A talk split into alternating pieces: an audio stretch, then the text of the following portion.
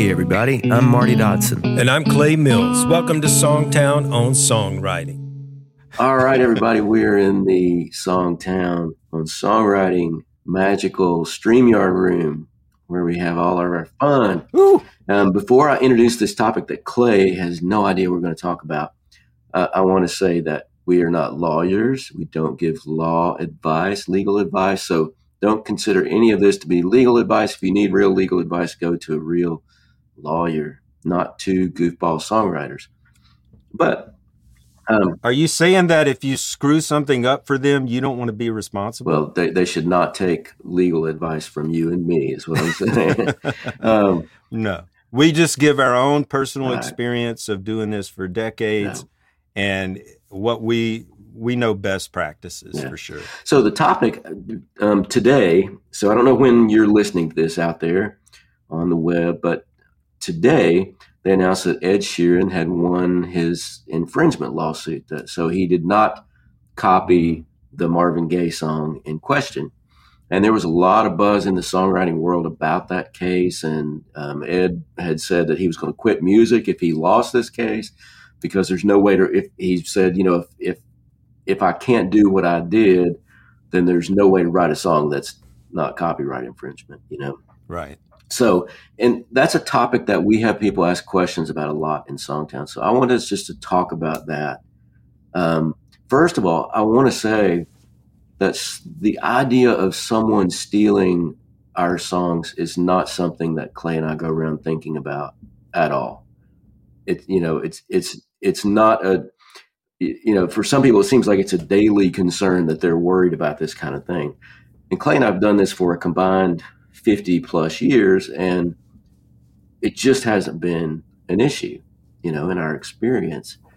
The people that we run across don't want to copy other people's material, you know, so it's not like they're out there, you know, just trying to find, you know, someone to steal a song from, that kind of thing but there, you know, there's a lot of misperceptions about it too. So, for instance, you can't copyright a title. So, you know, in some of the lessons that we teach in Songtown, I'll tell people where I find t- a lot of titles. So they're looking in the same place I'm looking. So we're going to be writing some of the same titles. And my first publisher always told me, you know, write it so good they can't steal it. You know, his his yeah. thought was, you know, if you write it so good that they can't make it any better, then no one's even going to try to, to make it any better. Um, but Clay, what are your like off the cuff thoughts about that topic about copyright infringement and how much we should worry about that? Yeah, I mean, the whole Ed Sheeran thing was very interesting because when I read the complaint against him, it talked about the chords and the vibe. And I'm not, you know, a copyright lawyer, but we know from our years in the business that a copyright for a song is the lyrics and the melody. So nowhere does it say chords and vibes. So I don't even know how that was how was that even brought before a judge and not thrown out, you know?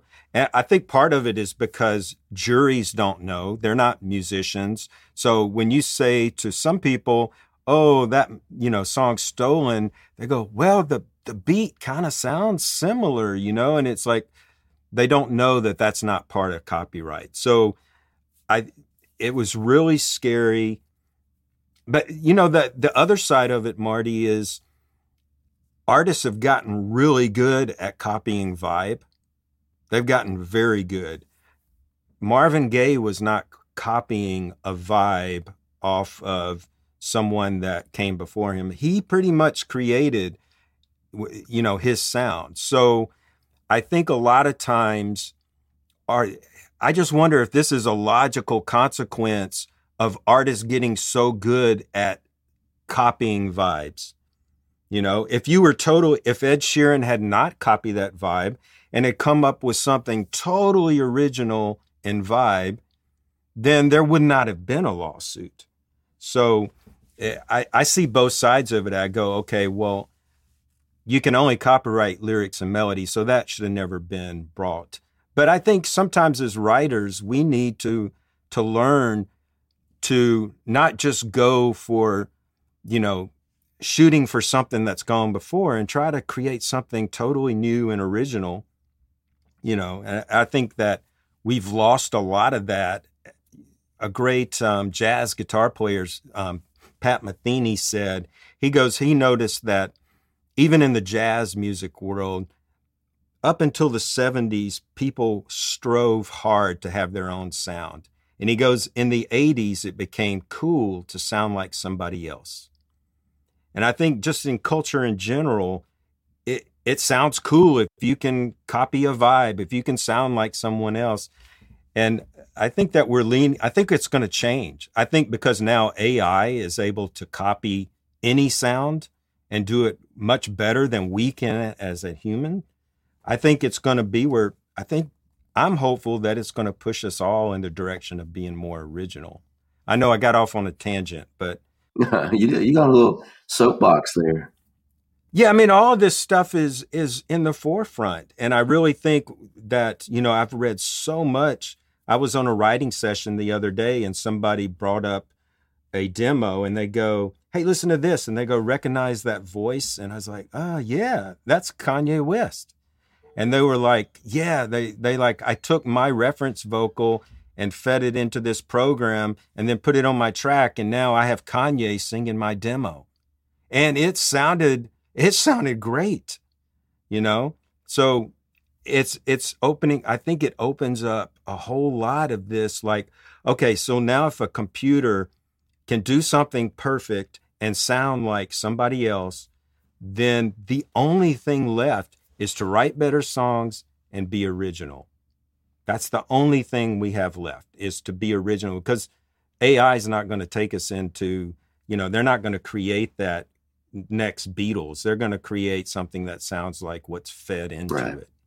Well, you know, one thing I encourage people to think about in regard, you know, if if if they're worried that people are going to take their their stuff, is that you know, very little of our thoughts and our music are completely original. You know, m- most of it is derivative. So, you know, maybe I, I write things that are an amalgamation of all the, the music I've loved in my life. And I take this piece from this kind of music and this piece from some other, other sort of music or other song. And, and so I'm putting together, um, this collection of things that I've learned about music into the songs that I'm creating. But I have to acknowledge that it's not all just original thought from me, you know? And so that letting go of that idea helps me go, you know what? We're all writing songs. We're all looking for ideas in the same places. There's going to be some overlap. There's going to be some things where it feels like, wow, did you know, that's really similar to my music but that can steal your creativity you know? And and i encourage people just to not worry about that stuff and just worry about writing the best song you can write every day and to write that song so well that it would be hard for anybody to copy any part of it and improve it you know without just taking it as is. Yeah and for me man I, i've always i mean the only way to totally protect yourself from your song being stolen is to write it and keep it in your basement and never let the world hear it yeah. um, so for us you know, and we have to go out and play our songs in public, you know, at shows. We have to play our songs for producers, for record people to try to get those artists to record the song. But for me, the comforting thought was 99% of the people out there are just like me. They want the world to hear their own ideas. They don't want to steal an idea from somebody else and put that out. They want the world to hear their thoughts and their feelings and their heartache and their, you know, their joys, just like mm-hmm. you do. You know, you're not out there stealing songs because you want the world to hear right. your song. Well, 99.9% of the people feel the same way that are that are having hits. And I can't say of an instance and I've been doing this a long time, Marty, where I played a song for someone and then I go, oh, I heard it on the radio and they stole that from mm-hmm. me, you know? And, but I have had instances. One time my publisher I go into my office and give him a new song I wrote that day. He's like, wow, what a great title. He gets a call while I'm sitting there in his office from another publisher across town who goes, man, my, my writer just turned in a song with this amazing title. And it was the same title I had written that same day. And both publishers thought they had this, you know, amazing title. And they didn't know what I was writing. I didn't know what they were writing. Um, but it's it's just out there. So it's like you said, people are going to come up with the same ideas and the same melodies and the same, you know. So just just keep your head down, write, and enjoy your your creativity. Yeah, one there was a time in in my career where I pitched a song to an artist, and um, then on that artist's next record, they had a song with the same title, and I'm like, oh wow, they cut my song, and I didn't know about it, you know, and and I listened to it, and it was not my song, but it was exactly the same idea, and I went to my publisher, and I, you know, I was complaining about it, like, I, I, makes me wonder if they heard my demo and then they just went and rewrote it a different way, you know, and he said, Where did you get that idea? And I said, Well, it's a quote from so and so that I saw online. he goes, Not your idea.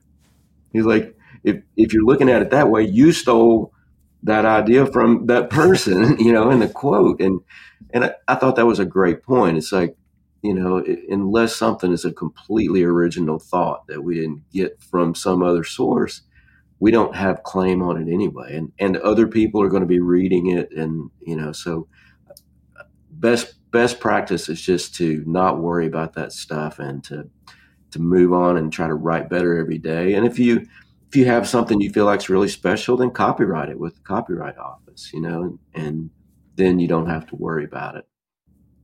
And if you nothing is sadder to me, I have literally had people write and say that they gave up their songwriting dream many years ago because they they wrote a song and then someone stole it. And they've literally been bitter about it for 20 years. Yeah. and they're like I, I you know i want to start writing again. How do i protect myself? And i'm like first if you're going to be a writer don't let something like that even if it's true even if it's that one in a million case where it's true they took your idea and stole it and even if that's true don't let it rob you of your creative joy because if you focus on that, you're never going to write a great song again, you know? Yeah. And I've seen it. Oh, me too. And I, I upset somebody not too long ago because you and I met this person maybe eight years ago. And when we met them, they were talking about somebody that had stolen their right. something, a part of their song. And fast forward eight years, I, I reconnect with this person and they're still talking about that person who took their song, you know, and I'm like, yeah. dude, you, you just got to let it go, you know, because it's the same thing. He was visibly angry talking about it, you know, so. I, I heard it put one time, someone said, so someone stole $5 from you today. Are you going to throw away the the rest of your whole bank account because you lost five dollars? Are you going to yeah. throw that other fifty thousand dollars in savings and and throw it away because you lost the five dollars? And a lot of times we do that. Something will happen to us one morning, and the rest of the day we're affected. Maybe the rest of the week, maybe the rest of the month, maybe a year. And some, some, like you said, this person was still affected by that for eight years later and so that's that's the thing we want you to remember is yeah, some something every once in a while may happen. It's very rare, but if it does, just go on, you know, take it as a compliment that somebody thought your title was worth putting on their record. But like Marty says, you can't can't copyright a title anyway, so right. it doesn't really matter. Yeah. All right, we want to thank our sponsor, Sweetwater, who powers this podcast. We've got tons of gear. If you can see behind Clay, that's all his gear he's gotten from Sweetwater. Um, we appreciate them. Check out our show notes for links to our books, to Songtown itself. We have a great worldwide community of songwriters uh, that encourage each other and help each other learn to write better. And we're on Clubhouse. If you if you follow the Songtown on Songwriting uh, House on Clubhouse, you'll see we have a, a room there on Wednesday mornings at nine o'clock Central Time. We don't really talk about this much, Marty, but we have members in Songtown that have gone through our classes that have written number one pop songs, country songs, Texas songs, um, Australian number one hits. Um, we really want to help you level up your songs, and when you're ready, we'll get you connected to the music business and help you get um, you know your music out there and get it heard. So we love helping you guys. Check us out at songtown.com, and we'll see you next week. Cheers.